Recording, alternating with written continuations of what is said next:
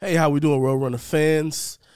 It's going to be a fun podcast today. I'm going to give you guys my top five UTSA defensive players of all time. I know UTSA has a short history, so um, kind of makes these fun because I feel like there's easy to do. It's easy to do, and we've actually seen everybody. So we could probably put together a good list here. Um, I want to do. I want to say one caveat before I get started and give you guys my list. This list is going to be comprised of the folks I think who are the most impactful with the UTSA jersey on. So anything you've done or any anything the player has done after UTSA will not be considered in my list. I know there's a lot of guys that's in the NFL and stuff now, and um, I don't want to let that influence my list here, right? So um, I just wanted to get that out the way because I do think my list may surprise some folks, especially some of you who have not, um, who who are kind of newer to the school and might be suffering from some recency bias. Um, when I was doing my offensive, when I was doing my, and I, I was writing down notes to do the offense, which I'll do next week. I was definitely suffering from some recency bias. and I probably still will be this time next week once I do this. So, anyway, um, I want to kind of give some honorable men- mentions before I go that are folks who did not make the list. Uh, the first one I'm going to give an honorable mention to is um, Corey Mayfield Jr., um, Tariq Woolen, Um, Solomon Wise is another one. Let's see. Nate Gaines. I think Nate was really good. So anyway, I want to give them a honorable mention because they are they did not make my top five. Dadrian Taylor, ah, it was hard to leave him off because he's just so energetic, right? Um, gosh, it's it's pretty tough. Anyway, I'm gonna I'm gonna roll into it. The first one may surprise some folks because you got to go way back in the day. But uh, I'm to start out with number five for me. Number five for me, I'm going Bennett Okotcha. Yes, I'm going Bennett Okotcha. Uh, teammate of mine, I played opposite of him. Um, for a number of years, for the three years that he was there. Uh, but I, I here's the reason I'm going Bennett at number five. Bennett had two seasons at corner that I don't think any other corner has had yet in a UTSA jersey. Um, you look at his first season playing. This one you know, I, I, this one can definitely he had definitely has competition, but it's arguably one of the top seasons a corner has had. And the reason I say that is because if you just just look at it, um, Bennett had he finished that season with 29 tackles, nine PBUs, and a pick, which is a very very good season. Um, I I remember the impact he had on the game.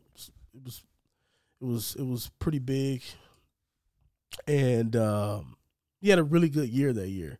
But the reason I'm putting him at number five is because the year he had in 2015 is not really debatable in terms of a corner having an individual dominant year. So in 2015, Bennett finished with 47 tackles, four interceptions, I believe, 11 PBUs, a forced fumble, fumble recovery. that's that's some that's damn good football by Bennett. We haven't had, I think, probably. I mean, you could argue Eric Brown's year, I believe, in 2012.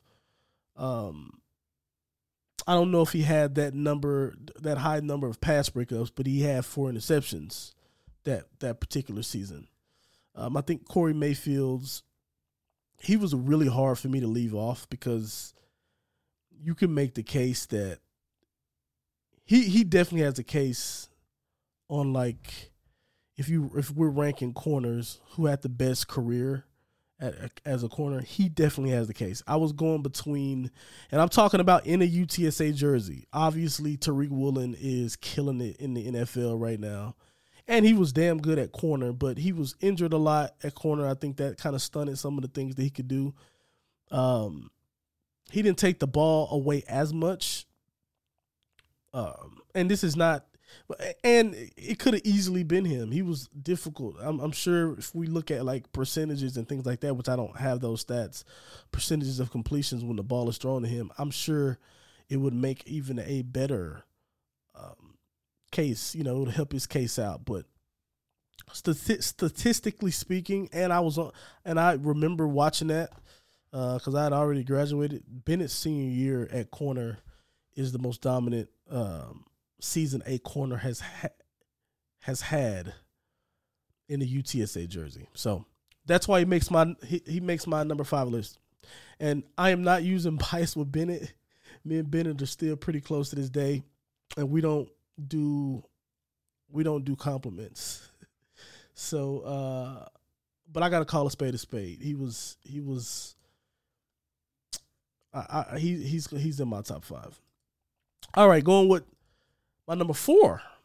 Um, this one comes to no surprise. Josiah Tauaefa. Pull up some, some numbers on Josiah because it is super impressive. He comes in at number four for me. And you want to talk about a um, freshman season that that guy had. He was a man on fire, right? He was the complete man on fire freshman year, he comes in. He earned freshman freshman All America. He was the uh, Conference USA Freshman of the Year. He was the uh, he was first team All League and uh, Conference USA All Freshman team. Kid racked up 115 tackles that season, which is still a program record. That is insane. He had nine tackles for loss, six sacks, seven QB hurries, and a pick. That dude was dominant. And the hair just embodied UTSA during his reign. And the city really, really embraced him and what he brought to and what he brought to uh, the team and what he brought to just the environment. He was just an exciting player, man. He was an exciting player and he was very fun to watch. Uh, sophomore season, I think he was injured a lot. He only uh, was able to play in eight games. But then the junior season, he was a semifinalist for the Butkus Award, which, uh, you know, is awarded to the nation's top linebacker, right? Um, he didn't quite get his record, but he was just two tackles off. He had 113 tackles, 11 and a half tackles for loss, four and a half freaking sacks. That, that that's that's a model of consistency right there, folks. Three QB hurries, um, a pair of forced fumbles. He was all over the place. He was all over the place. Right. So, um, yeah, he is he he's just something else, and it was hard to leave him off this list, uh, which I didn't. I was just I think it was hard on like where do you place him, right? Where do you place him? Uh, but Josiah Tauaefa, I, will tell you an interesting story about Josiah. Um, I think I've only met him like once, I think, and it was weird. It was me. It was back. This was back in 2015. Uh, Glasgow and I were asked to come and speak to the some of the athletes that were this was like right after we graduated, but they were we were asked to come speak to some of the athletes at this like life skills class, um, and and I think that class was taught, but yeah, that class was taught by Bill Hickey. He asked us to do it, he was uh, that's uh, Lynn Hickey's uh, husband, I believe. But anyway, we were asked to come in and we were asked to come in and and and just talk about life of a student athlete and what to stay away from and you know that type of stuff. Anyway, long story short, after the we went up there and said our piece and after the speech the class ended and he came up to me in Glasgow afterwards and just just picking our brains on like um our you know asking us about our experience at, at UTSA and if we had any tips, which I, we thought, you know, it was cool. Like I, I, remember walking out of that, we were like, "Damn, that dude is that dude is um intense. Like he he he, you know, he's he's really about it." So, um, yeah, that dude is just great, man. So he made he made number four for me. So uh, moving on to number three, I'm going with Rashad Wisdom, current safety that we have right now. You want to talk about a you want to talk about a dog. This is what you, this is what you call a dog. That dude is a playmaker, straight out of San Antonio, represents the city well. Um, and yeah, like he started as a true freshman, made the Conference USA all uh, all freshman team. Um, he tallied 44 tackles, um, you know, five tackles for loss, couple sacks, quarterback hurry. Um, had an interception. Dude was legit, man. Dude was legit. Forced fumbles, all of that. So, what a great way to pop on, you know, pop in his freshman year. And I think he was awesome. He was awesome in t- 2019. But then he starts to level up, man, in in, in his sophomore year. Um, first team all conference honors, Dave Campbell, Texas football all um, Texas college first team pick. Um, he had four interceptions in this particular year. Also, uh, I wanted to start with that because uh, he was tied for the most in Conference USA that year. So uh, he had 95 total tackles in, as a sophomore. That is just that's no small feat. He forced a couple fumbles and he had he had quite a few pass breakups, and he's returning picks for touchdowns, bro. he's returning interceptions for touchdowns. So, he did that in his freshman year also. But so, so but this dude is just San Antonio grown. He's a he's a he's a awesome face of the program right now, and I'm glad that he's going to get to play another season you'd hate to see you know his career end with injury and stuff like that. So I'm excited for him next year. And then obviously just wanted to roll into the junior year. Another awesome season. He had 88 tackles that particular year. Um, he also had six pass breakups, uh, four tackles for loss. He forced a fumble, and yeah, he's just once again another he, he he just pops off the screen, you know. He pops off the screen. Um, I mean, he was on a Jim Thorpe watch watch list to start the season, and uh, his start twenty twenty one, right? He, you know, he is he's an amazing player, and he's he's number three, and he he still has two. Um, he still has another season to go. He has another season to go. So sky's the limit for that kid, man. I hope that he returns well and healthy for next season, and I'm sure he's gonna give him hell. But you know, for y'all who have watched or who who've been following the channel, like you know, he's a player that we bring up every single podcast, every single podcast, because he's so dominant. So yeah. I'm going to go with Rashad Wisdom at number three. Moving on to number two, I'm calling Marcus Davenport at number two. And the interesting thing about Marcus, and I know this may surprise some of y'all with him being number two.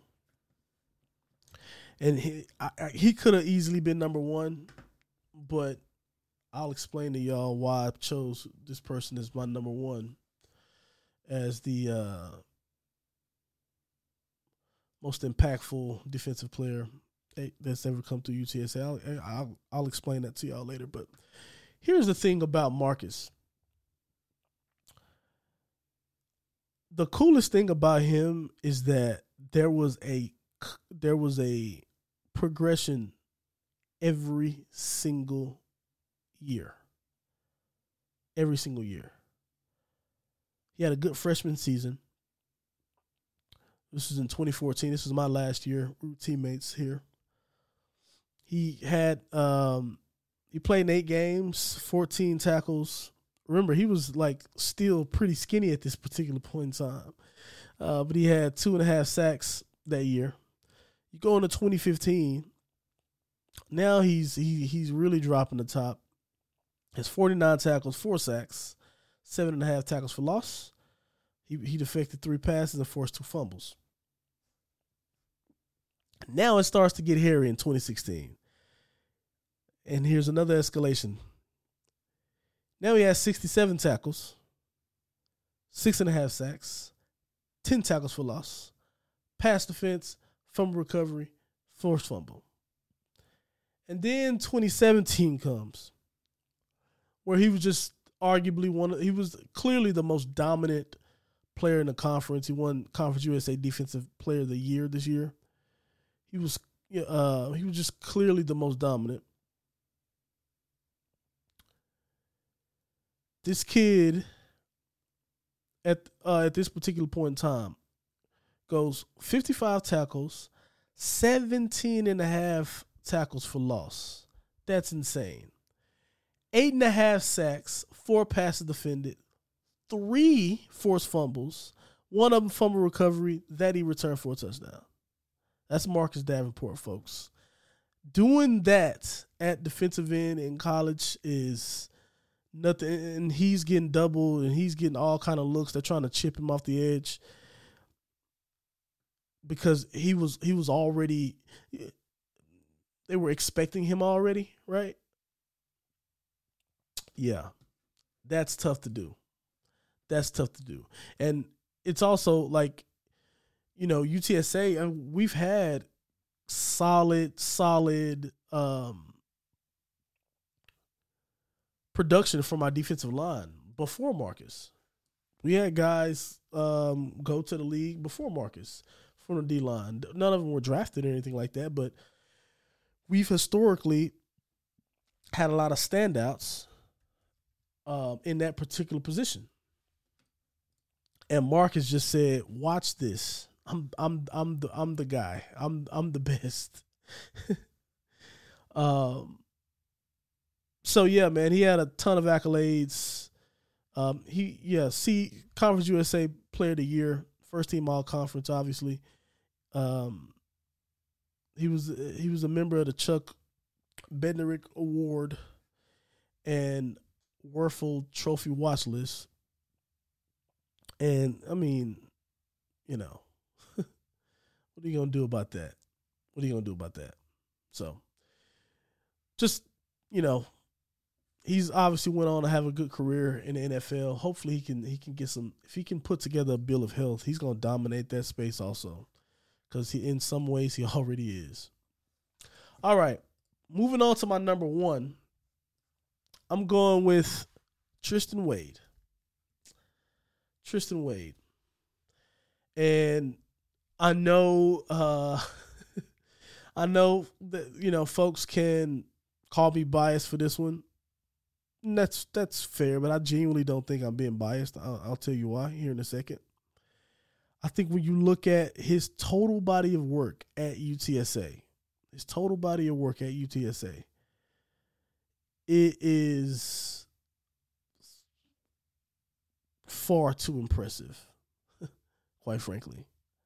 It's it's you know people don't have college careers like this very often. They just don't. It's just not in the cards for folks. It's just not. So let's let's talk about T Wade here. Let's get into why I went with him. So in the 10 games in our freshman year, he he he he didn't start in the beginning of the season because he was a buck 55 out there, legit. He was uh, 155, 160 pounds. uh, he racked up 39 tackles, one for loss. He had three forced fumbles though, two fumble recoveries and two picks freshman year, without starting the whole time. That's that's already pretty good. That's pretty good. It's pretty good. Sophomore season, we moved to the WAC. Now it starts to get crazy. And you're going to notice a theme. We'll notice a theme with T Wade here. So let's start. He um he had 74 tackles that season. He had 11 pass breakups that season. 11. He had four interceptions, four forced fumbles, two fumble recoveries. That's his sophomore season. First team all WAC. There you go. Let's go to the junior season. Led the team in tackles 94. 94 tackles.